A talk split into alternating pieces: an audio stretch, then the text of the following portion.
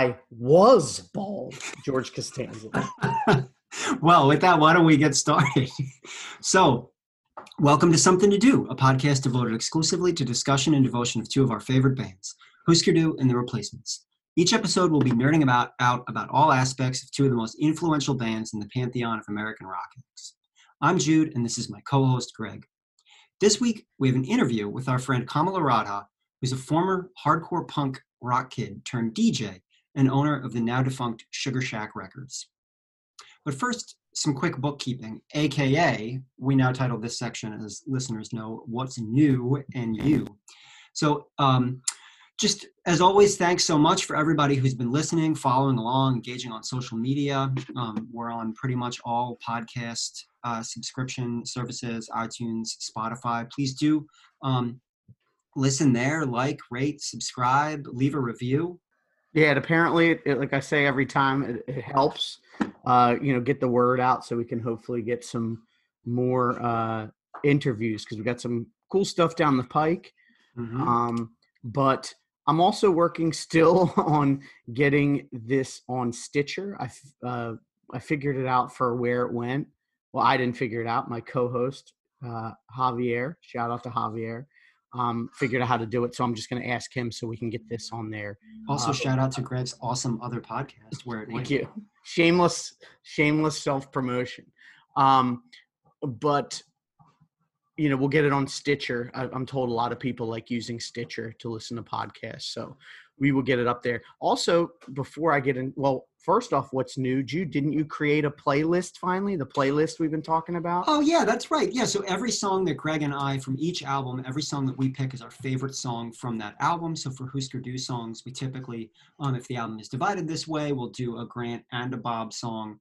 Um, the earlier stuff obviously is not as um, split in half like that. Um, and for replacement songs, we'll replacements albums, we'll pick a favorite song. So that, um, and every time we have a guest and they offer their favorite songs from you know anything in the catalog, including like you know uh, solo Paul stuff, solo Bob stuff, um, yeah, even you know some folks are boldly interested in in uh, counting um, the entire Chinese Democracy album as their favorite Tommy stuff. Yeah. Shout um, out to Sal.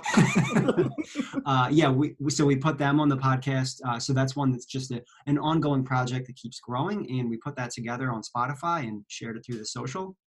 No, so, I have to share it. Oh, I'll, we still have to share. It. By the time this comes out, it'll have been shared though. I'll um, we'll we'll share that uh, I'll put it up tomorrow. We'll cool. we'll do it. But yeah, so and it'll be always being added to.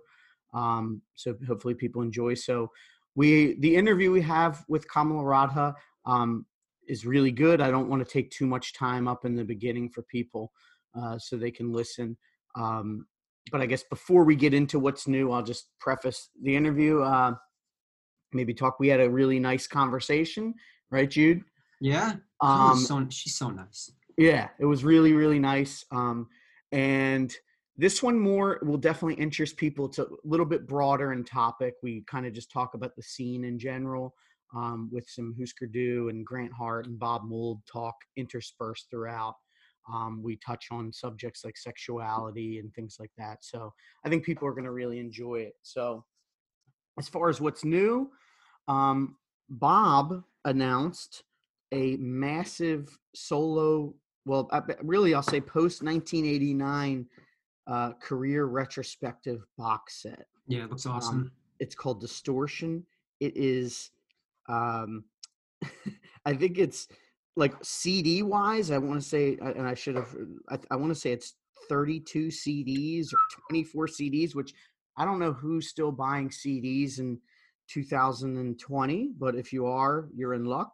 But for those buying vinyl, it's going to be released in four pieces um, as like four eight LP uh, box sets. So that's more like tickling my uh, funny bone mm-hmm. or whatever.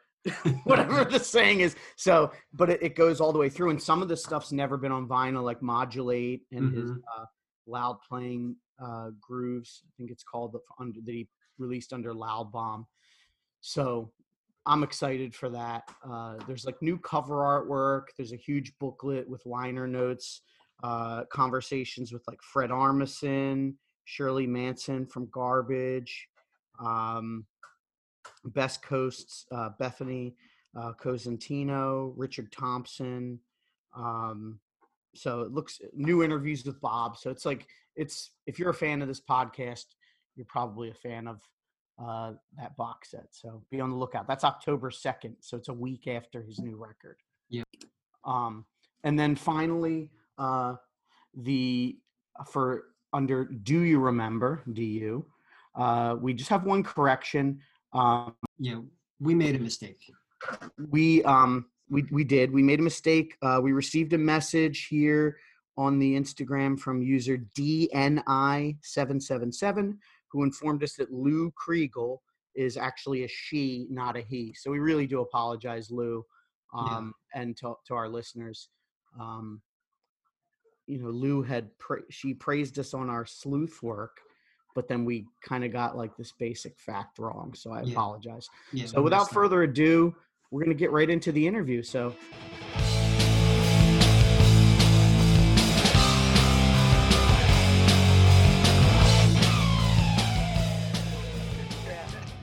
Yeah, the high school graduation smock. Exactly. Exactly. Yep. um, So, all right. Well, t- uh, today we're here with a special guest, mhm. um, Kamala Radha. Um, some from the New Jersey area, uh, would we say 90s probably? 90s would know uh, you as Kate Kate Keene. Yeah. Um, so I guess first explain, like, if you don't mind, like, so now you go by Kamala Radha. Did you want to sort of explain that just for anybody that doesn't know? Yeah, sure. So, like, yeah, my birth name is, is Kate Keene. Some people call me Kate, some people call me Kamala.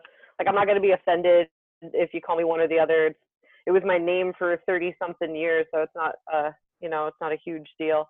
Like, my dad calls me Kamala, but my mom still calls me Katie. So, like, it's not, it's, it's, it's whatever. But, uh, yeah, I am initiated in, uh, the Gaudiya Sampradaya. And so, like, my name Kamala Radha comes from my spiritual master as my following what people would call Hare Krishna. Ah, that So, sounds interesting. call- yeah, I, I guess I don't like. Uh, so like, I don't know. How do I bring it up with you? Like, yeah. So me and Greg kind of follow the same thing. I mean, like, Greg is is like my best friend. We talk throughout the day. Like, literally, he was just texting me before I joined on Zoom, and I was like trying to compose myself because I was cracking up so much. I was actually right. thinking, I'm like, should I should I be sidelining texting him? Yeah, right. Yeah, I, but I figured this way, this way too, it, it sort of sets the stage for you know how we know each other. So yeah, we we're both uh, pretty much the same age, and we both kind of got into uh, what's called you know also known as Bhakti yoga. It's a an ancient tradition. Um, you know, so some so we were saying, you know, I'm I'm also initiated. I go by the name Gora Shakti Das. Um, when I'm at home, obviously my wife still calls me Greg because she's been calling me Greg since you know 2005. But yeah, I, I same thing. I go by both. So we were basically just talking before the show and saying this way, if she slips and calls me Gora, nobody's confused. So we Yeah. have a a little bit of a you know disclaimer there. Yeah, it, like can be tough.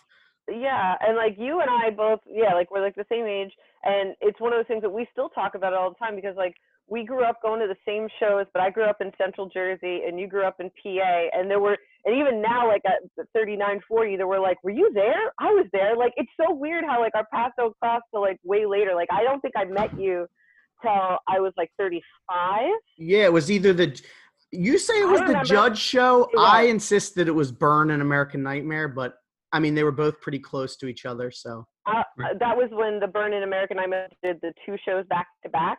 yeah, Yeah, it was definitely before that. It was definitely Judge at is it Electric Factory or was that Voltage? I don't remember. yeah. It was Voltage, and then yeah, I met you there. Okay, so That was my birthday. that's right. So what a birthday. That's awesome. Jude and I had Jude and I talked on on like uh might have been even the first episode of this, and we were talking about how like the Jude's from South Jersey, Yeah. but like we talked about South Jersey and Central Jersey are two totally different worlds for the, the punk and hardcore scene.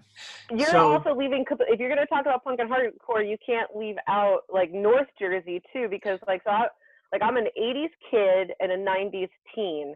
And there were definitely like I'm I'm one of those people like some people like oh I wish I grew up in a different time like I wish I was around when this was around I'm like I'm completely satisfied for where I landed in the timeline and what I was exposed to but like 90s to me like in the in the New Jersey hardcore scene like Central Jersey where I was was like melodic hardcore and then like North Jersey was tough guy and there were definite I don't and I honestly don't know much about South Jersey other than going to Brick for shows.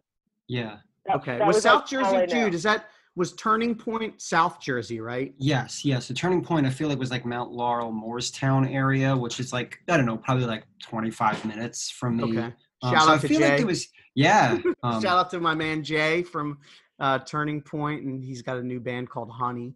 Uh, that's like thrash metal. It's yeah, they're really cool. But yeah, so it's because one of the things is like when Jude and I talked about is that like the hardcore scene that I came from, like Husker Du, they weren't necessarily like an essential band. Like you had like you had to know Youth of Today, you had to know um, you know, Gorilla Biscuits, you had to know, you know, obviously like Minor Threat, but like Husker Du wasn't. And then you told me that yeah, but in in Central Jersey, they were integral. And then I did think I was like, well, you have Lifetime. We mentioned Lifetime Yeah. pretty much on every episode. Yeah, yeah. Um, but like you had Lifetime from New Brunswick, and they covered Husker Du uh, and stuff Yeah. like that.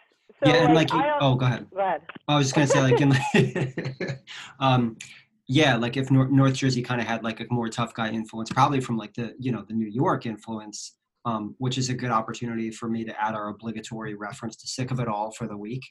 yeah, we, we mentioned sick of it all on every on every Do you have like a podcast. too. checklist of which bands you're going to talk about? It's usually just somehow sick of it all has come up like almost every time. Um, so I guess being an '80s kid, nine getting into punk, I'm assuming in the '90s. Um, so how did you first come in contact with like with Husker Du? So I would say, uh, yeah, like to talk a little bit more about like the the segregation of like hardcore and punk in in the in New Jersey. Like I felt like where I grew up with was was really melodic. So just like you're just saying, like oh, there's quintessential things we're going to name in the in the in the podcast.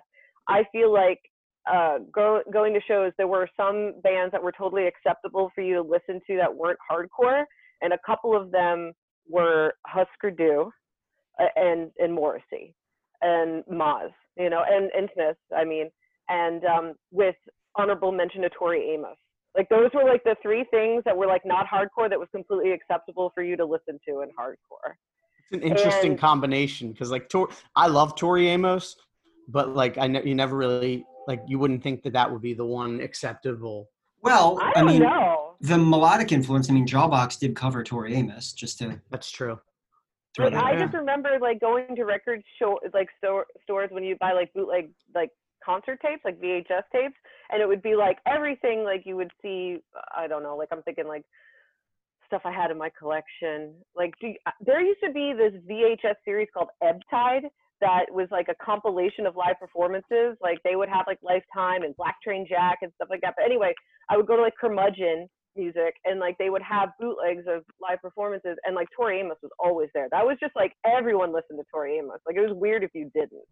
And I think part of the acceptance of things like Smiths and Husker Du, at least for my personal exposure, was that I felt I felt personally comfortable because of sexual identity. Like those were bands that were like openly not heterosexual.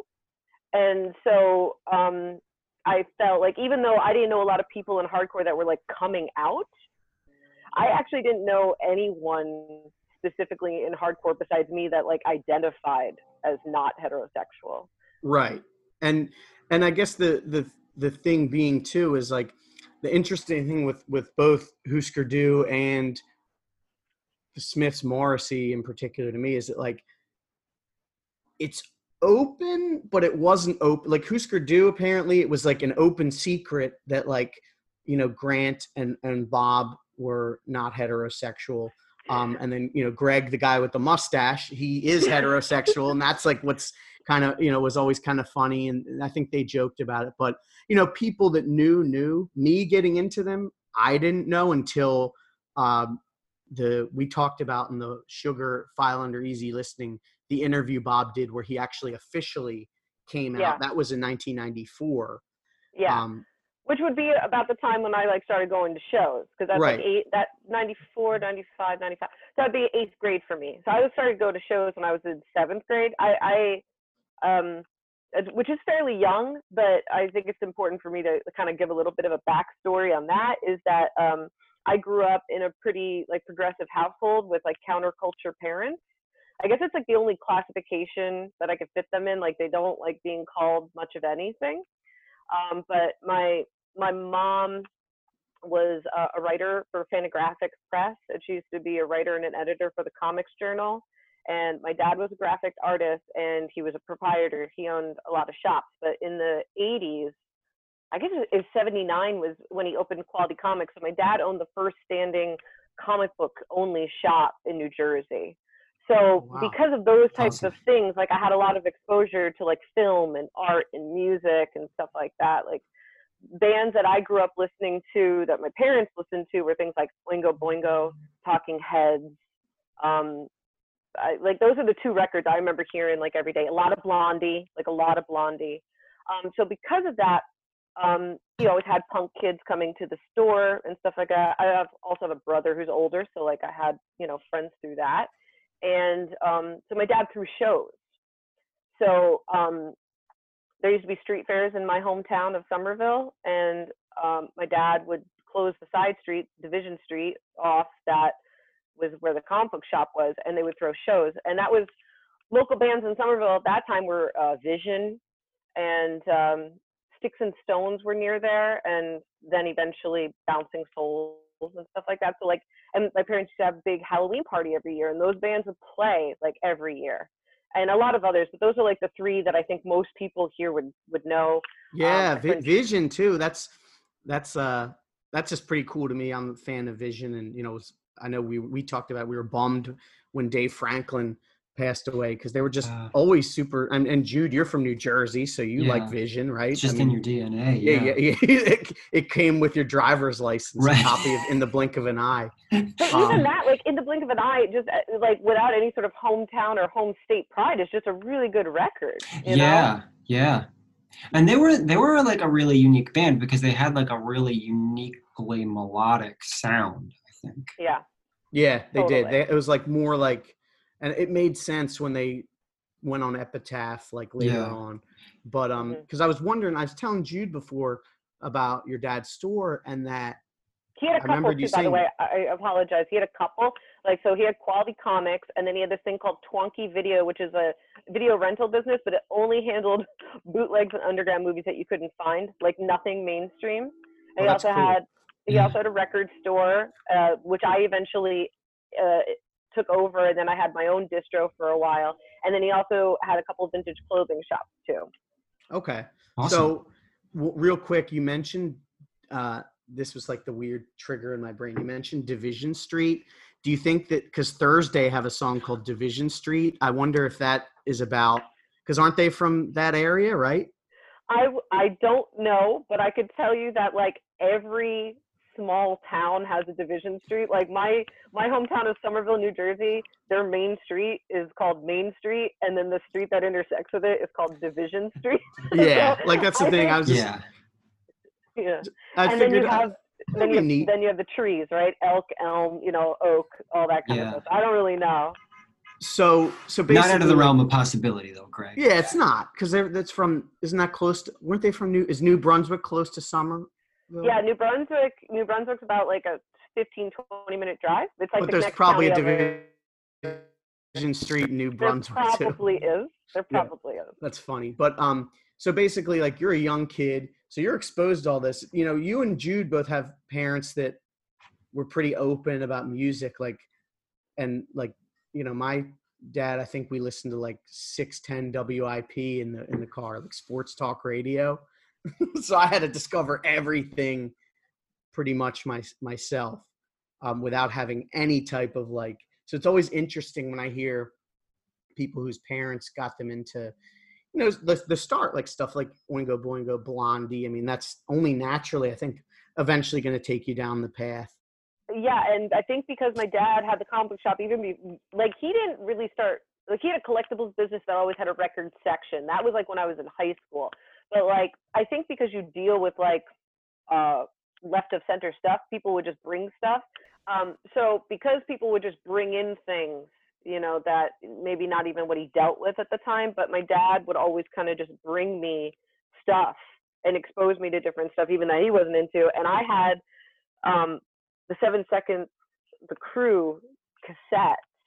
That was like my one of my first like hardcore exposures, and I listened to that every day for like all four years of high school. And I had my mom's, my first car was my mom's used uh, red Chrysler LeBaron convertible. And even when I, before I had my license, it was there, but she was like, you have, you have to start it every day. And that was like the only cassette I played in it. It was a, every morning I would start my day off like that, and then I would go to go to high school. That's awesome. yeah, like the crew is such a killer record. Yeah, it is. It I, is. lo- I was gonna say I love, and they, they, you know, they kind of are, um, you know, sort of related to Husker Du in that they had the melody early on, um, where the songs were catchy.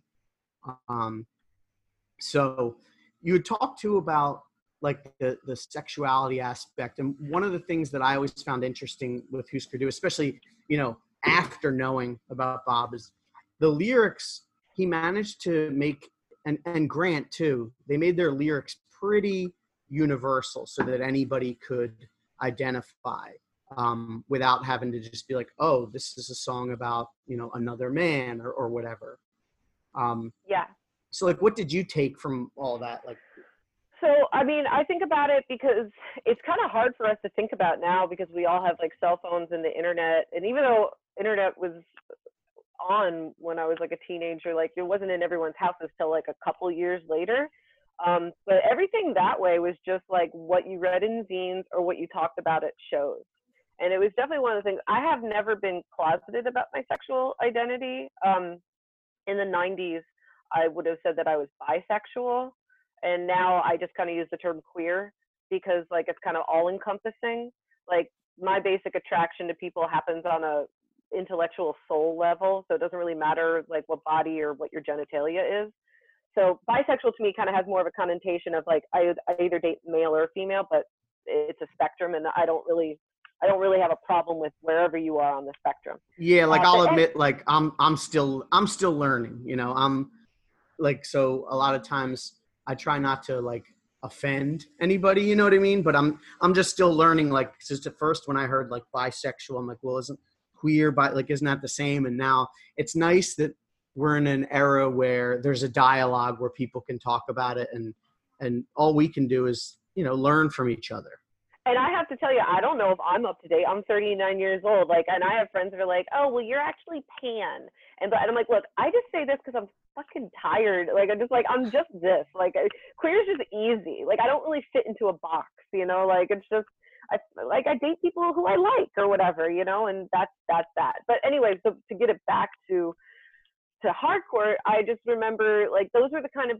those are like the band shirts that you would see, see people wear that weren't hardcore. It was like you would see people wear Husker Du shirts, and you would see people wear Morrissey or Smith shirts, and it was like I felt like it was a very like unspoken, like I see you kind of attitude at the time, where it was like not even like oh he's wearing a Husker Du shirt. That means he's gay, but it was more like I, I know that these people are progressive, and I feel safe around them um but like i said like growing up with my house in my house and stuff like i never had to like come out or anything like that because i just don't even think it was ever really like a thing that we ever thought about or discussed.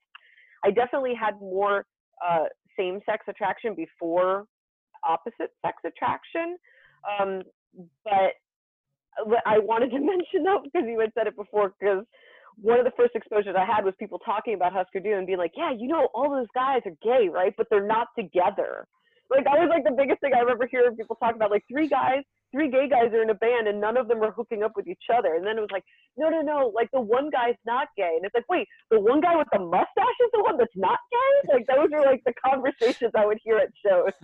I know, and I think about all the misinformation that we probably had as kids before the internet and stuff Mhm. that still like and you know you hear some of the stuff and it stays embedded in your brain and then it's it's almost hard to like unlearn these like false you know stories like i i remember too hearing like oh yeah like you know bob and grant were together and it's like no that never Yeah. happened you know And it's because like it was like at the time people are not understanding it, so they're like, how could two gay guys be in the same band and not be sleeping with each other? It's like, well, just because you're a man and you're attracted Yeah. to women doesn't mean you're sleeping with all women. But maybe you are. Who knows? That's a whole other subject. Right. But um, so I mean, I think this is something that always goes through whatever kind of uh, you know whether you talk about like original punk or you talk about like the beginnings of hardcore is that there was a sense of that if you were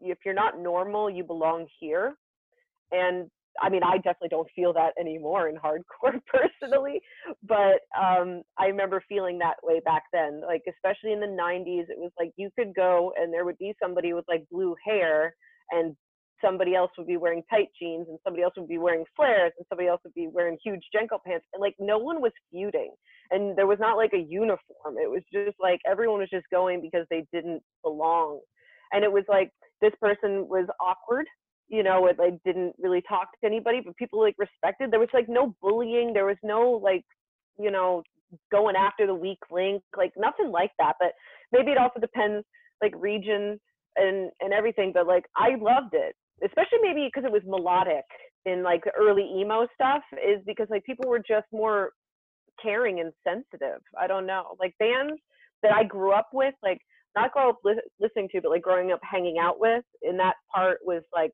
bound and dilemma uh, one nature uh, and then like with huge respect to strength 691 that band means everything to me and like specifically like john stanley and nate gluck have specifically been a huge part of my life and they they they molded me more than um than they even know. I've, t- I've tried to explain it to nate a couple times but i think it's like he's just kind of like uh, he's such a, like a humble sweet guy like he doesn't really quite understand it but when i was like real young like i was telling you guys like I was in like seventh grade, I was skateboarding and like listening to like Bad Religion. Like Against the Grain was really big for me. And um, but like through other things, like I got into drugs. I got into drugs real early. I was like squatting, and there was a place in New Brunswick that was called the Down Under. And what was really interesting was the Down Under on Friday nights used to have a rave, and on Saturday nights would throw shows. And I was going to the raves to score drugs, and I was just there. But Nate and John and Dan and Eric were like always going and flyering, like because there was kids there hanging out, and there used to be this big fountain by by it too. And anyway, people were skating, and so they would just go out and flyer. And I was young, like I was like 13 and 14, and they were just like big brothers. Like they always just like looked out for me and watched out for me and then eventually like i got sick of that and got sober and i ran into them one day like at the shore and they were flyering again and they recognized me and they were like oh did you finally you know get rid of all that junk in your life and i was like yeah like i don't do that stuff anymore and that was I, that was specifically john and me and they were like oh so you're straight edge and i was like i don't even know what that is and they were like oh it's like people like us that like don't do drink they don't drink they don't do drugs they don't smoke and I was like, that's a thing? Like, there's kids that do that? And they're like, yeah, and you should come to our show. So all I did was, like, instead of going to the rave, I started going to the shows instead. And those dudes, like, were just amazing. They were, like, huge in my life. They would make sure, like, I got a ride home. They made sure I was, like, around safe people. That also was just, like, this camaraderie and things where, like, people protected you in the pit. Like, people didn't, like, gun after you. Like you could stand on the perimeter and if you put your arm up people knew like oh they don't want to dance they don't want to get hurt. And so it was just like this love that i felt through hardcore at the time. But then by the time of my senior year of high school that was when i i uh, saw what i would call the pantera skins like dudes that i went to high school with that like listened to pantera wore combat boots and smoked marlboro reds were like i'm into hardcore. And i'm like you're not. You're not. And you came and you've ruined my scene.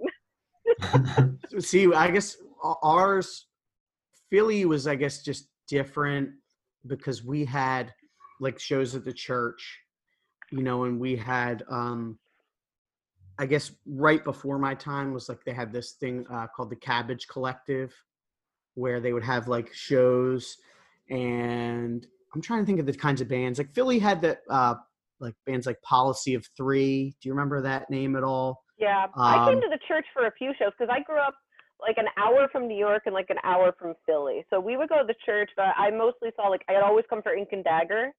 That was like big for me, and um, I don't know. That's all. I I I remember seeing like H2O at the church and stuff like that. But those are the only ones that are popping in my head right now. So did you? So getting to you know with with, with Husker Du, what was the first? You know, so you're getting into all this punk. You're what age? Like 15, 14?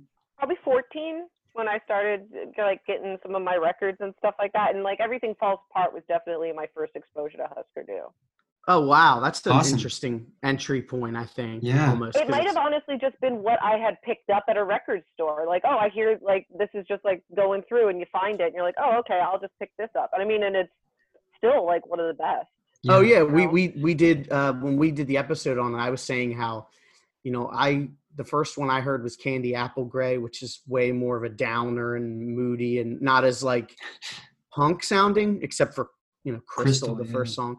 And we were saying that like hearing everything falls apart after that. When I was real young, I was just like, "Oh, it sounds like Minor Threat." Anything that was like fast, I was just like, "It sounds like Minor Threat." but like it still sounds like them it's just like a you know and the title track is like a classic Yeah. bob mould song Yeah. so Yeah. so that's that's that's interesting It, yeah, Uh, it definitely was everything falls apart for me. And then eventually got Zen Arcade. And then today, Candy Apple is like Candy Apple Gray is like my favorite. But it's one of those things like back then. It's like uh, this is something I talk about with a bunch of people. Is like 90s was all about sellout culture. You know, like now we call it call out culture, but back then it was like they sold out. Like that's the sellout album. Everything pre this is good. And nowadays that that whole thing doesn't even matter because like people are self-producing and there's like Yeah. SoundCloud rappers. Like it doesn't. There like and and TV isn't even a thing anymore. Like Right. MTVs. and like social media influencers. Yeah, it's a really great point, Kamala, because I feel like the the barrier between like who's like a an authorized like celebrity or content creator and like you know who is that and doing it on their own is like totally scrambled. It's just like totally played with the calculus in a way There's that no there's no fine line like that. And I feel like you get with like Gen Xers or like what are what are we? Do we they do we count as millennials? Which still feels weird. I don't know. yeah but like I'll hear people that are like, "Ah, no, I never listened to that album." I was like, "How old are you?" Because like if you're like mid 30s to mid 40s, you're still part of that whole like sellout culture. Like, "Oh, I don't listen to the mainstream album. oh because, we like, i mean i know people um people like that still like that yeah, like you know matt reliant that we all know he's a friend of the pod shout out to matt um great guy. he uh you know he had said there's certain bands where when they signed to majors he didn't listen to them until he was like well into his adult years you know because at the time it was this big thing now Husker Du would have been before his time but i'm talking even stuff like jawbreaker and I was gonna say that too. stuff. Like when it comes to Jawbreaker, that's like everyone knows that it's like that was that was a faux pas back then. Like you Yeah. didn't talk about that. You secretly listened to Dear You and loved it, but you didn't tell your friends how good it was. Yeah, like I remember when Dear You was coming out, like I had friends and see I was always I have people that know me know I'm I don't have guilty pleasures. Like I'll be honest about what I like. Um, you know, it's either good music or bad music to me. So I hadn't heard Dear You yet when it came out, but I remember I had some friends and everyone was making fun of them for, you know, oh Jawbreaker signed to a major. And we were in like Taco Bell and they were playing Muzak and they're like, "Oh, this is the new Jawbreaker," and I would like laugh, and then like I I think the CD came out in the fall, and I didn't get it till Christmas, and I was like, "Oh my god, I love this!" Like I don't care what anyone Yeah. says, and you know, Candy Apple Gray. It's crazy to think that there's a time where like Bob Mould had to write a letter to Maximum Rock and Roll like saying, like- Justifying it, yeah. yeah like justifying them signing and you talked about self-producing i mean they produced that themselves like that album sounds exactly like how it would have sounded if it would have been on sst I mean, like Candy Yeah. Apple Grey is one that's like, uh, uh, I don't want to know if you if you're happy, right? Like that's that song is like the my favorite Husker Du. i don't want to know if you're lonely Yeah, yeah. Yeah, there you go. Sorry. See, it's my favorite song. I don't even know what it's called. i'm bad with song names I'm like the so bad with that. Yeah, that's like the repeat. You know what I mean? Like I hear that song all the time. I listen. To it. Well to it's it the all number the one time. played song of theirs on spotify we saw like it's See, like I'm I'm Yeah. basic. I'm a basic bitch. Like what can I say? so yeah it's it's, like it's you were asking me about my first exposure, and then I would say after that would be Zen Arcade, which that's that's Albini, right? Like he produced that. No, he um he I think they did a, interviews with him before. They that was done with Spot. Oh, really? Yeah, the SST, which we've we've talked about him too. Like they did it like you know we said we jam econo here. Like they they you know all those bands did stuff real on the fly, cheap. Like I forget how long it took. They recorded the whole thing in like I, I I wish I had should have pulled out the Yeah. record, but it's like a very short amount of time. Yeah. It was I like well like pull when you out used to hear stories about for this show. I was thinking of pulling out records to have, even though no one could see it, just so I could reference, but I didn't really pull. Yeah, well, out. we, we didn't either. Great minds don't think alike, I guess, or, or do. But But um, yeah, it's like you'd hear like they'd record like Motown records like on people's lunch breaks and stuff like that. Like I feel like all the stuff at Total Access and with Spot, like the SST stuff, I feel like they were like doing it at night and in like just these like 48 hour tears. Like there's that story in Bob's book, I think, where he talks about like how they um he like he's like I can neither confirm nor deny it, but like you know there may have been a pot of coffee brewed with with speed in it and it's it sounds Which like would- it, yeah, it would help you uh, record quickly, I suppose. it's cool. I've never done like, speed and I'm not endorsing it.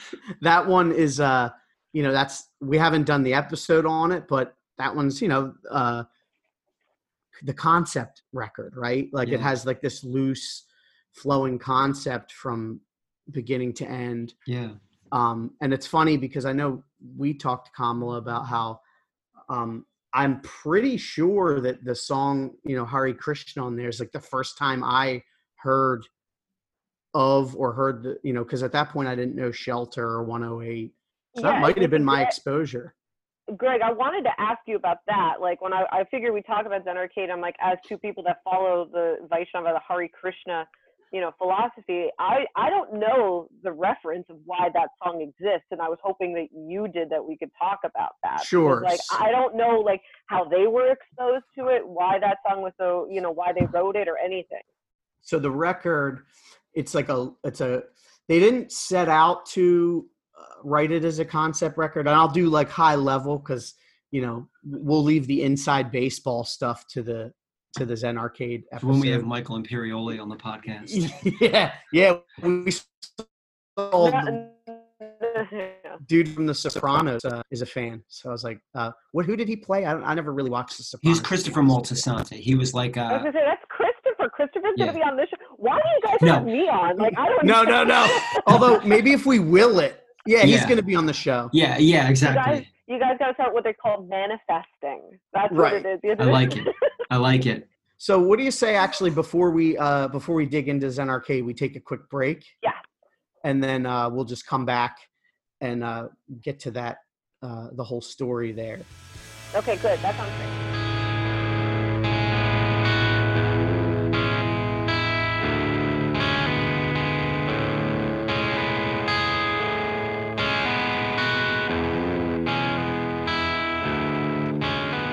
So, um, so welcome back, everybody. Um, thanks for sticking around. So we're here um, with my friend Kamala Radha, and of course my other friend Jude. You may remember from such episodes as episodes one through nine. Episodes all. all of them. So um, we were talking, you know, about the, you know, sort of like the loose narrative of Zen Arcade. Um, and I guess the thing is too, and I guess I forget that not everybody like pours over. Like I, I've read so many like more books than I care to admit about all this stuff. So I always forget that like a lot of people if they they just listen to music and that's cool. And that's me. That's yeah, why I, uh, why I specifically wanted to ask you this question because like that's the thing. Like m- music, I'm a fan, but like I never read books about music. Like my whole reading is either self help or spiritual advancement. Like those are the only things I really read about, and that's it's kind of always been that way.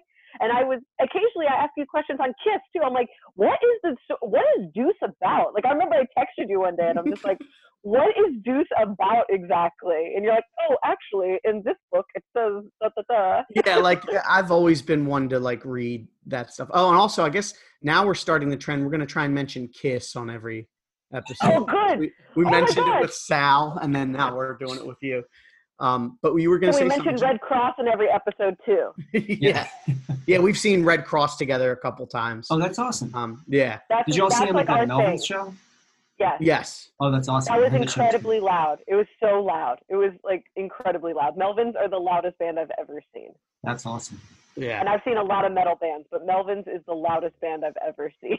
Yeah. yes, and they're great now too. With uh, Steven from Red Cross plays bass for them now, and yeah, and he's just super fun to watch. You were gonna say something though, Jude? Oh, I was just going to say, Kamala, see, that's one of the tr- tricky things about being friends with Greg is that he's like Matt Pinfield, dated reference for my 90s listener fans out there. But um, yeah, he just like is like his like encyclopedic brain of like all music knowledge and how he can connect all those dots. I'm like constantly texting Greg. I'm like, and it's weird because behind this? How did they record this? What's going on here? that's the only thing I can do that with, and I wish I could do it with other things like upkeep on the house, like spirituality and, and reading these books. And it, for some reason, like I have this, you know, it's sort of like how when you're full of dinner, but you can still eat dessert because you have you know, my son Jude. He always says he has an extra pipe for dessert. Like I feel like I have this extra brain hole to soak up this useless. Because let's be real, this knowledge of of music is absolutely useless. I'm never going to go into a job interview for anything that I'm going to be doing and be like, well, I can tell you who recorded uh, the Husker Du's landmark 1984 double LP Zen Arcade. Like, so it's sort of useless, but it, I guess it comes in handy for things like this. So I always, now, I'm sorry, I don't mean to interrupt you. I You're do- fine. I could tell you I could tell you right now how it helps you. And I can I can make it spiritual for you. This material world is hard and it sucks. And if having some musical knowledge is your hobby, then it's fine. Like it's completely fine. And it gives you something positive and beautiful and timeless that you can focus on as opposed to all the terrible shit that that exists. especially right now. Yeah. Yeah. And like, and, in, and not in an escapism way, but in a like you know like people people are doing drugs. People could be like cheating on their wives. People could be you know like you know drinking every day to just kind of cope. If yours is like reading music biography so you know some like musical knowledge for things like your podcast i think that you're doing okay. Yeah, and that so I figured it's good that we we sort of like gave that disclosure too, because you know I'm sure there's going to be people like well even with us there's been people like how do you not know this and that? And we're like look everybody approaches music differently. That's what's awesome about it. And some people just love it and listen to it and it's it's got to be playing all the time. Like I know you're a person you love playlists and you love like listen to music on like it's not like you're a person that doesn't listen to music but not everybody digests it the same. So yeah. there's going to be things where like oh you didn't know that? And it's like well yeah i didn't know that. That's just not how i Yeah. listen to stuff so yeah, I don't even, yeah, for years of DJing and, uh, you know, like that's my thing. It's like I DJ'd, I like playlists, I like mixtapes. I go from one thing, I'm like, oh, this reminds me of this, and I go to that. Like that's how my thing is. Like I might not know, like, you know, who produced this and like what the etching on this record actually meant. Like I don't, I don't, I, it's one of the reasons why I got out of, of the record distro business is because I'm like, I don't fucking care. Like I don't fucking care. yeah so so i figure that's a nice little like disclosure just for everything uh, but but that's honestly like that's why i wanted you on because i don't i think you know we inundate with enough facts like so it's nice to just have a conversation like like this would be a conversation that we would have if we were just having you know uh over over coffee or something you know like just like Who are you sitting kidding? You know it'd be over pizza. Yeah, that's true. but like, uh, you know, that we would just like that's what we that's what Jude and I want to capture Yeah. with this podcast is like we want people to f- feel like they're just sitting in on a conversation, um, whether it's between he and I, but especially I think the interviews because the interviews are a lot more free form. But to Zen Arcade, so they started writing for it, and it seemed like it was like they didn't go in and say, "I'm going to write this concept record." It just kind of happened. Like they realized that as they were writing, everything kind of fit this theme. And people can correct me because I don't have, but basically the theme is about this young kid and he's angsty and he's going through some shit and he runs away from home. So, you know, the beginning, you know, there's like the song Broken, Broken Heart, Broken Home. See, I'm even bad with song titles. Like, is that the song title? I think so, right? Yeah. Broken Home, Broken Heart. Mhm. Um, and then he, uh, you know, blows everybody off. And then the Hare Krishna comes in. Now, keep in mind, this is written in 1983. Um, he joins a cult. So he joins the Hare Krishnas. So that's where that comes through. And then I think he has, he meets a girl. She dies. That's like the whole pink turns to blue. And then eventually they do the, uh, they do like the Hollywood cop out in the end is that it's all a dream. Hence, like recurring, Recurring dreams, the last song. But so that's where that's where the song Hare Krishna, you know, that cops the I want candy melody, right? Yeah. Um it uh that's where that falls in is that he joins a, a cult because you know that's especially in 1983 that's how things were were seen but i think there's a version of it online right? Or maybe no you know what? Um and a b-side of them doing that song live in 87 but it's like a 10 minute version. It it w- wasn't able to fit on their the living end album so it was released as like a promo b-side i think. Oh wow. um But like, I mean, like I understand it from the concept album of what, like in the storyline. Like I get that, but like, have they, uh, have- as like Bob ever talked about like his exposure or like why he chose that, like why he chose to sing that or anything? I'm gonna guess, and I'd have to see who wrote it. But to me, it seems like a Grant thing, like because he was like the hippie. But you got to think, but but maybe not. I don't know who who wrote what who the songwriting. Do you And I don't want to take No. too much away from whatever you're like. You're Yeah. gonna do a, a Zen Arcade like episode, you know. But I, this, I want to specifically talk about why, you know, because there's there's also spiritual aspects to it and what I believe in what I believe. So like, I just want to I want to know more about why, you know. Yeah, so this is pure speculation, and if any listeners like know any more information about why specifically Hare Krishna, I know they were obviously big Beatles fans, so I wonder if there was like the George Harrison connection or something like that. Like, or, you know, it could have been a thing where it was just like this fits in the meter. You know what I mean? Like, um, yeah. Yeah, because they do talk about how, um, and this is like I, I use the term again, inside baseball. But I remember Bob saying how even then on that shoestring budget, when they recorded the um, like there's like some piano interludes on Zen Arcade, and they had to speed up tape to make it end in the same key as the next song begins. So yeah, it could be something as simple as that. Also, I mean, the what other I can't think of many other like recognizable spiritual like mantras that are sung. So that's another thing. I mean, I'm not saying there's That's not. true. Like even even in other you know philosophies in, in Buddhism and in Hinduism, there are mantras, but they're not normally congregationally sang like Hare Krishna is, and Yeah. that was what was well known and well heard everywhere. You know, I think it just adds to the psychedelic, like the psychedelic element is my and I guess just too. think it's just so ex- it's so interesting to think about that. It's like maybe like they unknowingly exposed people to this philosophy and didn't really realize how many people they're actually helping. You know, like how many people have listened to that record and how many people are accidentally making spiritual advancement in their life that they don't even they're not even right and of. just chanting along with it because you know our, because our you philosophy get- says even if you're just chanting you know Yeah. you're you're you're getting some type of of benefit from like the sound vibration but yeah that record is it once in a while it's actually my favorite, but um, spoiler alert, I usually go for Flip Your Wig because I think it's like the perfect blend of like the old and the new. Um, but yeah, I do wonder why why they chose that. So I know we've talked too. You're also a fan of like Bob solo stuff, right? Especially Yeah. like I know there's one record I want to I don't want to say it, but I want to see if I guess. There's one album that's sort of like you don't hear people talk about it as much, but I know, I it's one yeah. that's special to you.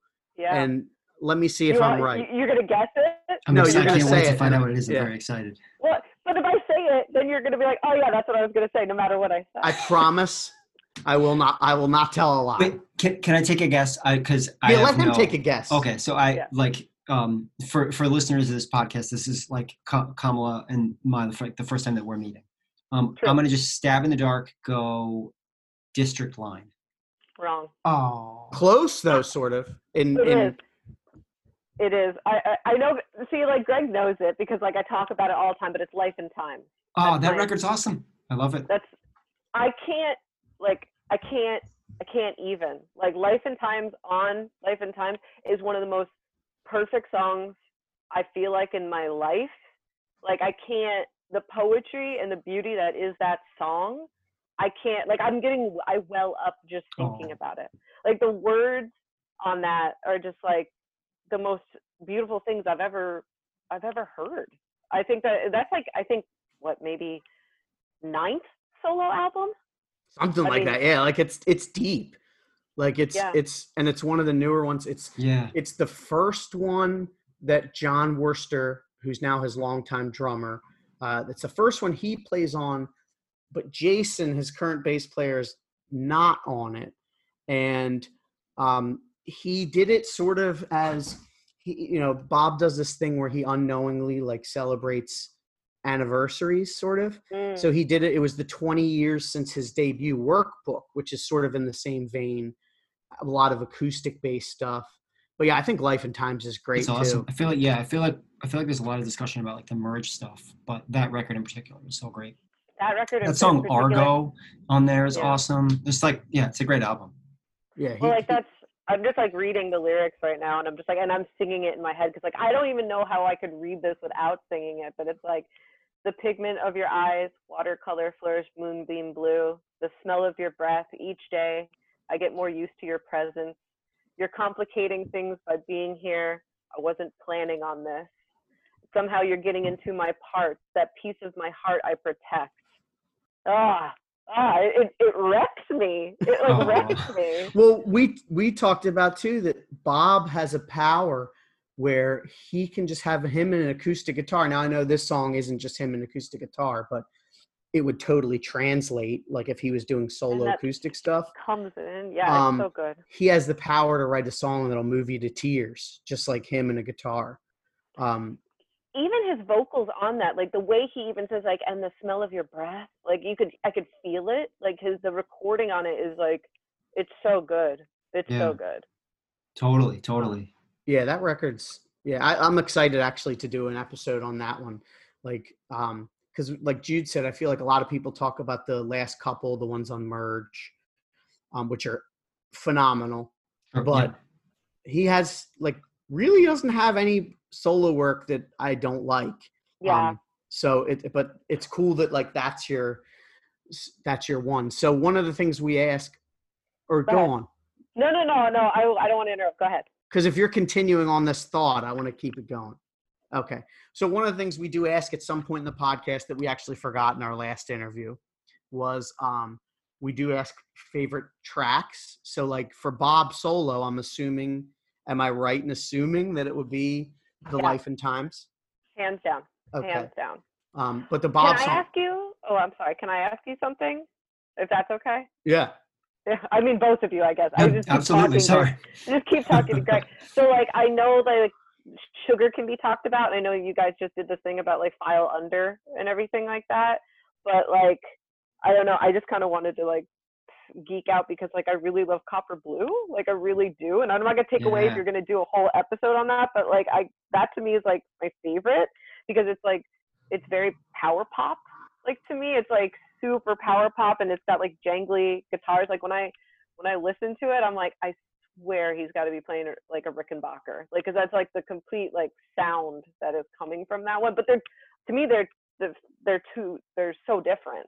They're just like so different in sound. But I just wanted to. Oh, we can definitely talk about cop. I mean, Yeah. Who's talking ever gonna get Blue all yeah, day long. Who's ever going to get tired of talking about Copper Blue? Like a lot of Yeah. people. I mean, in reality, if you, I think, if you want to talk like pound for pound with, if you t- take everything into consideration, it's probably the best piece of music that he's done. Yeah. because um because everything like there's no dull moment in it it's got Yeah. a killer recording that's you know we talked even on the file under episode about how heavily influenced by shoegaze like bands like my bloody valentine like the vocals being a bit lower Yeah. not not you know he had it so the guitars are super loud and Yeah. there's still elements of like that psychedelic like um hoover dam has the beach boys like beginning Yeah, yeah. see, like I, uh, when I think of like uh if I can't change your mind, like I don't even think of psychedelic, but I think of like jangly, like like um Yeah. like bird, like REM -y. Byrds. Yeah it's like Yeah. REM which yeah, Yeah, I make could sense. totally hear that. yeah. Yeah. that was Yeah. a that was apparently like an That was a big single. an actual uh like radio single I Like- could totally hear I could Yeah. totally hear that. It's very it's very poppy. It's very bubblegum power pop to me. Like I yeah love it. definitely Yeah, I mean, I And know we actually- talked. Like some of my favorite stuff. You know, I Yeah. like the really poppy stuff. Yeah. Yeah, I know we talked about this like in the context of Husker Du, but I feel like even Sugar and his solo stuff, like the songs that are clearly about relationships, like If I Can't Change Your Mind, are just so like so universal. Like I feel like anyone can relate to the content of those songs. and you know growing up like growing up queer i guess if you want to put it that way and like knowing like we were just talking about earlier like how the music is not it's not like like you knew he was gay but like it wasn't like out there like this is a song about this. So when you hear music like that it's like you kind of sometimes sit around your room thinking about like oh was he like getting rejected by somebody? Like because they don't you know don't feel the same way as him and like uh, you like identify with that like feeling. And um it, it and i'm sure he knows like how monumental he is to helping so many kids like who struggled with their identity absolutely. And actually it's funny that song had a video and he he talks in his book about how he um sort of like gave a little wink to his sexuality. There's um i haven't seen the video in a while but there's a scene where at the very end he holds up a, a polaroid picture of him and his uh, partner at the time kevin who we talked about on file under. He was like his like uh I don't know if it was a manager. I, f- I forget the, the term. Somehow He was like, in the business. yeah, he was like involved in the business aspect, but they were together. And it's and he showed the picture of them, and then I think on the back or something he wrote like, "This isn't your parents." Oh God, this isn't like your parents' America or something like that. I forget. I'll, Mm. I'll have to look it up. You know, before we do the copper copper blue. Yeah. But you know, he gave like a little like that was like a little because that was ninety two, Yeah. so it was Yeah. Two was years before. Before the spin interview.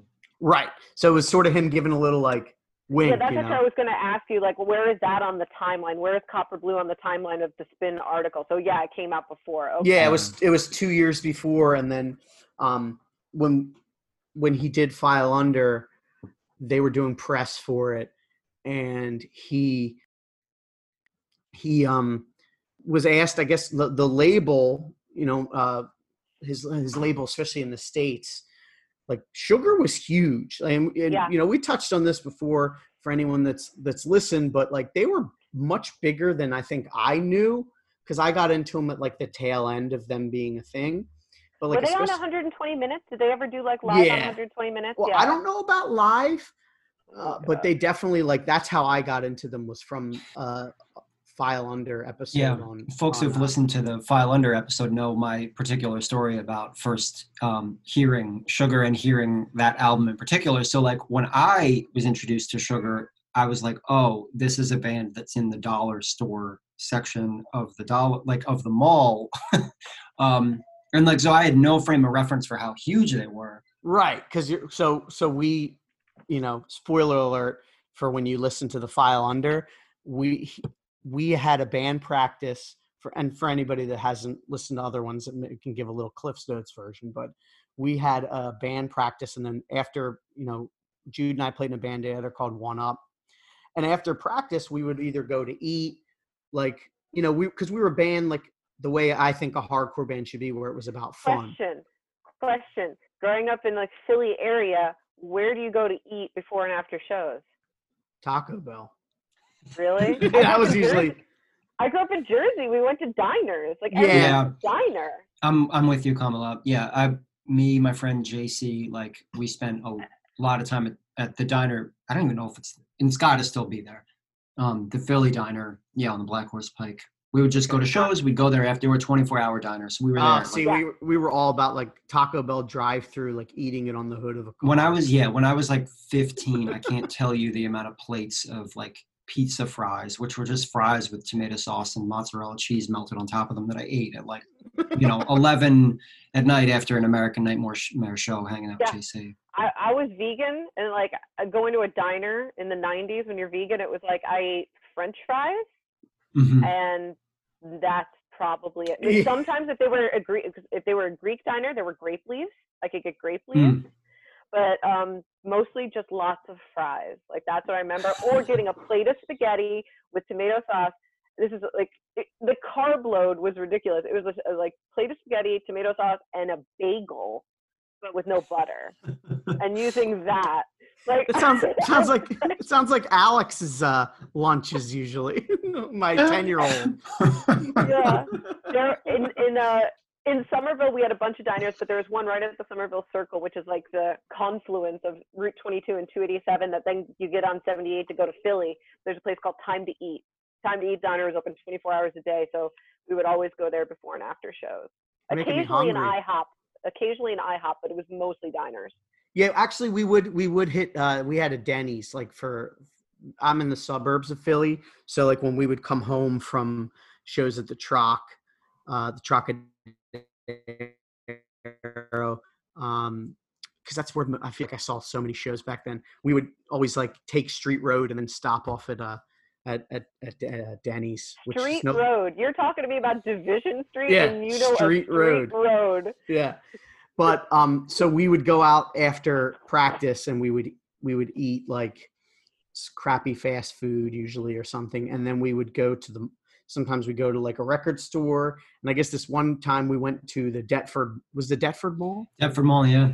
in, in deptford new jersey and we were in the dollar store and jude described it as uh what'd you say my supersonic yeah, you just had like those spidey senses. You just like you knew like you saw it. It was like in the bottom rack of like a of um an end cap in the dollar store. And Greg was just like like Terminator vision, like you know what I mean? Like you just like scan the room and like find the thing, like and then like he was like, Oh my gosh, there's copies of Sugar's File Under Easy Listening for a dollar. for a And he dollar bought- yeah, he bought everything. Like, Really? yeah. so so we didn't know so even me i'm like oh this is like i didn't realize how huge they were so they um when when this so file under easy listening is technically the second album because beaster was like an ep so there was a lot of hype and bob talks about how with the, especially the label in america Rykodisc they um had had it so you know they were basically setting themselves up that this is going to be this huge release. File under easy listening is going to be like like you thought Copper Blue was big. File under is going to be even bigger. So they were went on this like I guess like a press campaign, and they set up to have Spin uh, f- fly someone out to Austin where he was living at the time and talk to him. And I guess he knew um, he knew that the guy that was doing the interview was gay and he knew like this is going to be my coming out piece and it was like a pretty big deal i it was around the time i got into sugar so i don't i and i was only 13 so i don't really remember but yeah that's where it was like on the timeline and now um you know people know and he's just still out there kicking ass Yeah, still making amazing music. yeah, like so he's got a new record coming out next month.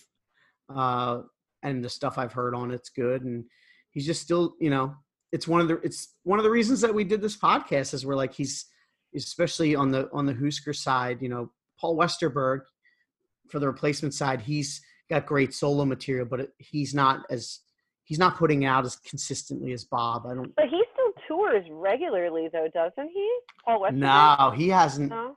I don't. I, I think the last time he came to Philly was maybe like 2005, and then he did the replacements reunion about five years ago. So I like, mean, I didn't really expect it. Like, um, I didn't mean like an annual thing, but I kind of thought like every five, ten years he probably still does some shows. Yeah, I hope so. I would love to see him solo. I've never have. I saw replacements. Um, but Bob, meanwhile, puts out a record every year and a half or two years and comes around. Now, granted, in the pandemic, I don't know what the touring cycle is going to be like for the new record, hmm but um, I'm looking forward to it. So Yeah. Has anyone? Because I know you guys are just starting. Anyone talked about Grant Hart's Nova Mob yet? Has anyone talked about that? no, No. and please, by all means, Yeah. go for it. Well, like, I are you guys like are you guys familiar? So here's where here's where the the what do they say? The script has flipped because despite loving Husker Du, I have never I've never heard that stuff. That's one of the reasons I figured with the pod, like when we get Oh because my we'll do that eventually, but we'll have I'll have to listen. Yeah. It'll be my first time Yeah, yeah. Yeah. So again, like we're not like in total encyclopedias. Well, Greg is, but Yeah. um, I, I remember just- hearing some of that stuff probably like 12 years ago and being like, oh, back like before streaming services when like you know you had the luxury of listening but i remember hearing i was like oh this is kind of neat or whatever and then just like totally forgot about it like Yeah, one of the things that I really, I don't know, I really love about like the age I am and my exposure to stuff is like I grew up with like punk and hardcore and then like post hardcore and then like I became like I had a record distro and and I and I DJ'd and I would do record conventions. And I got into like psychedelia and garage and like all the crazy little subgenres that go on through there and and, and everything. And then uh, mod and soul and northern soul and R and B and all this stuff and jazz. So anyway, then I come back around and um, I, buy record collections from people, and I found these like Nova Mod, Mod, uh, Mob stuff, and I was like, this is really good. Oh, this is Grant Hart from Husker Du. And I feel like people talk about Bob Mould's other projects, but like I feel like that's like the hidden gem of his, and it's like really amazing. And they like there's the one you could probably buy like CD of it, but the one Pompeii record, and there is it's just so amazing. And there's a song on there called Admiral of the Sea, and the vocals are like ethereal. Like it's just like it's like I guess it's Admiral of the Sea. It's like oceanic. It's like so good that sounds right And- my alley and it's a, it's got a little bit of like that baggy UK feel, like baggy music, like uh, Charlatans and like Stone Roses. Like it kind of has like that little feel to it for me. And there's some like the guitars have like the phasing, like the phasing guitars, and it's um not keyboards, it's um uh, what is it called? Uh, organ, like or like uh, like a Hammond organ. So it kind of has like that like mod revival of the 80s, like jam feel to it. It's really Cool. good, really really So, awesome. Greg, can we- would love it. Can we put that as your favorite Grant track then? Yeah, Awesome. you could So there we go. that. Yeah, because we were. I, I don't know if it's. Uh, I forget if we said it on or off recording, but we were talking to Kamala and we put her on the spot like we do with everybody, and we asked favorite tracks, and she was like, "You have to prepare me for this." So Yeah. we didn't really prepare her, but um, I think that's a great track to put on, and it'll give me a chance to listen to because we do a like, I think- playlist. I, yeah, and I think um, I think it is on Spotify. So like, t- like the homework for you all today. Yeah, that, that's the There it the Mob Pompeii record. Yeah, listen to that song, both of you today. You're gonna be like, what? So there's Like, two Awesome. versions of it. There's one that says 79 AD version and another uh-huh, that says and now I'm gonna look nothing. So you'll have to just make sure you send us what the Yeah, I'll uh, totally do that. appropriate one is. Yeah. So we'll put on Life and Times for you and and uh that. So that's cool. Let's see it's a little Yeah. it's a little different than than the Oh, usual. good. and I I'm like so that. glad that I'm so pretentious and like off script or like. No, it's it's it's awesome it's yeah, awesome. because I've never, like I've said, I've never heard that. I did hear the only grant. I think I heard like the SST EP. I forget what it's called. like in passing, and I listened to his album The Argument, which ended up being actually I think his last Mm. album, and it was Yeah. pretty good. It was like a double LP. Um, I was definitely bummed, you know, when he passed away, just because. Yeah.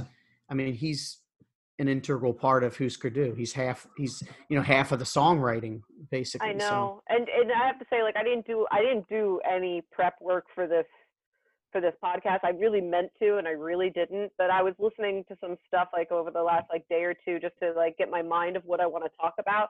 And I just kept revisiting that that song and that track, and I actually got like a little melancholy because it's then you get to the point where you're like, oh, it really sucks because this person was so talented and they're gone, and we won't get any more beautiful music from them.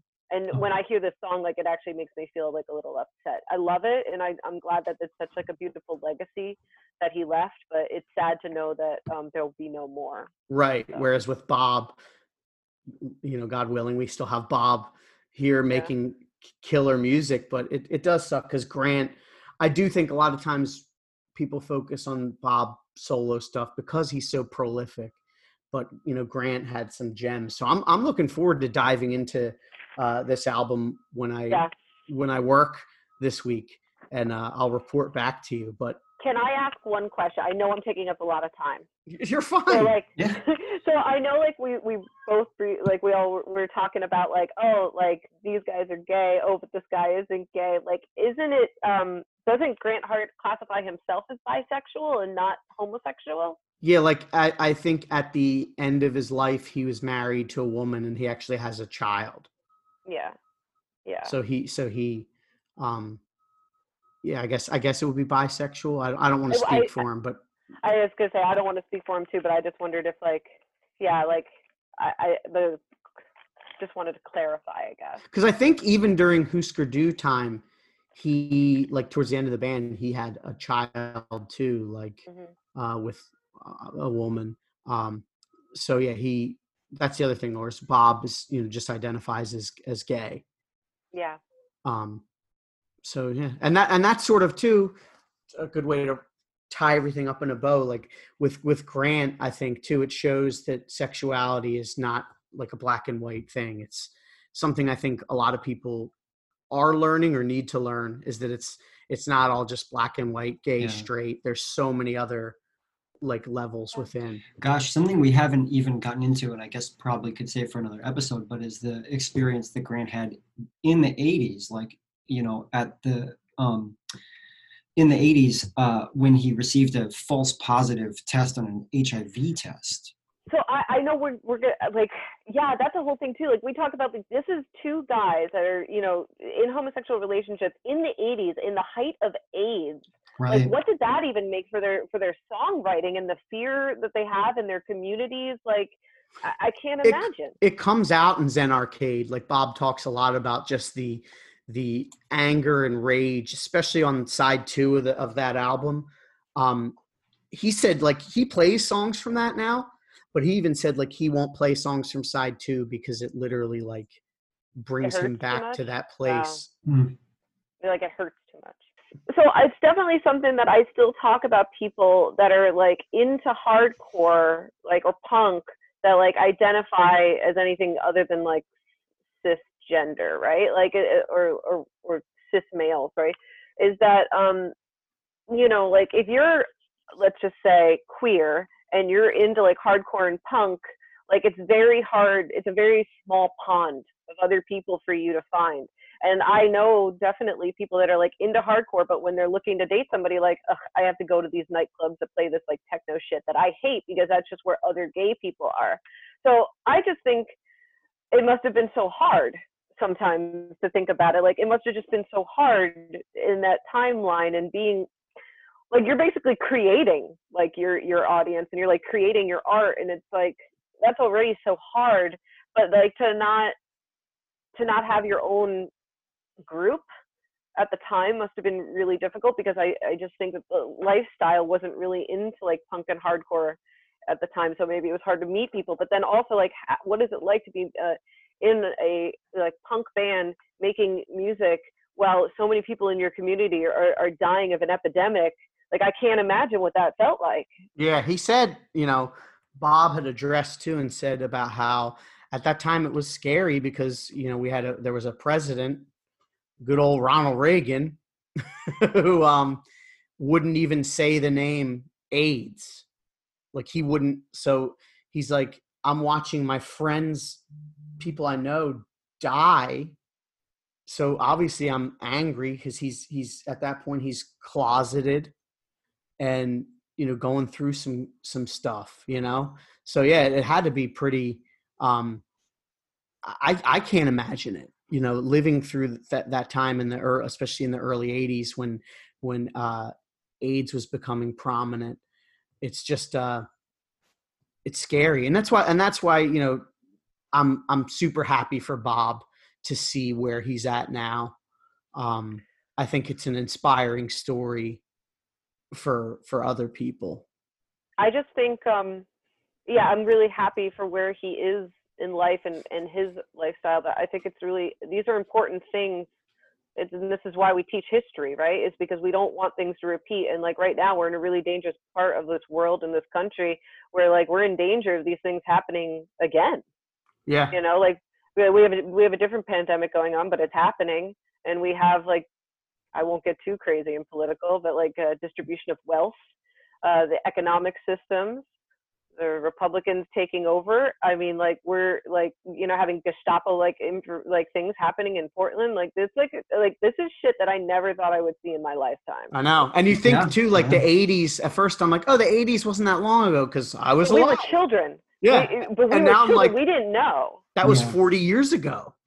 Yeah. Yeah. Well, that's okay. So that's the thing too. But also, like, we just knew. Like, do you ever do you remember that? Um, do you remember that Genesis video where they have like the puppet like caricature Yeah, of, of Reagan? Like that's yeah. how uh, us us as kids, like we, that's how we view Reagan and like, oh, he's like this idiot. Like he was an actor that they hired. Well, we have a reality star like who's the president right now. Like, what's the difference? But there's so many things Right. that Reagan did. Like uh, we know these terms like Reaganomics, Reaganomics, Reaganomics Reaganomics, tongue twister. But- but you know one of the things that people and I it doesn't it's never really talked about in uh in um in history classes maybe they will at some point is that um there's a huge homeless population a homeless boom that happened in the 80s and no one really could understand well, what happened. Well one of the things that happened is like if you watch old movies where people like are sent to a sanitarium and stuff like that people that were not able to take care of themselves mentally ill people were put away in state institutions or went away to state institutions well, one of the things that Reagan did is he shut down that entire system. And that all of that stuff was gone. And so where did all these sick people that needed, you know, care? They became homeless. yeah. And like this is what happens. It's just like and it's an abuse to people and it's an abuse of power. And we're really we're really in danger of it happening again. And we gotta make sure that it doesn't. That's all I'm gonna say. I agree. And I, I want to, we want to both thank you so much for coming on and uh, chatting with us. Um, I thank you for letting me sh- like talk. I'm so sorry I went on so long. Yeah, Ka- no, Kamala, we could have had you on all day. This was great. yeah, that we say that all the time. Seriously, it's, it's great. Thank you so much. Um, and uh, we'll see everybody next time. Hare Krishna.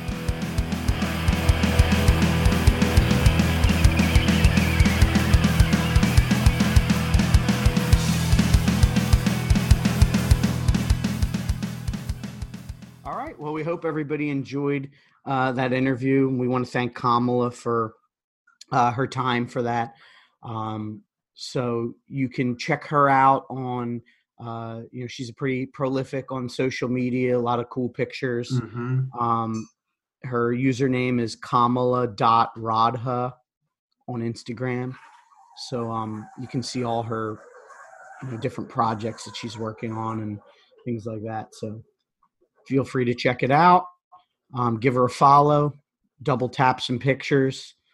And um, so that's it for this week. Mhm.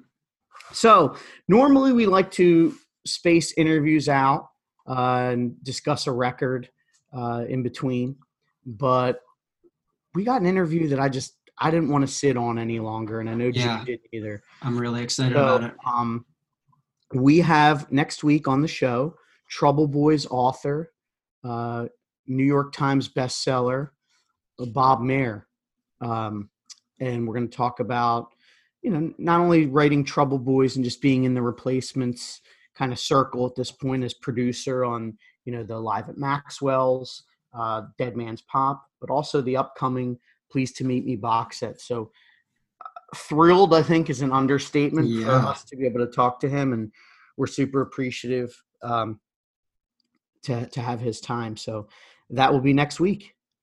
So All right. thanks everybody for listening, and we'll see you next time. then. Man, so we're um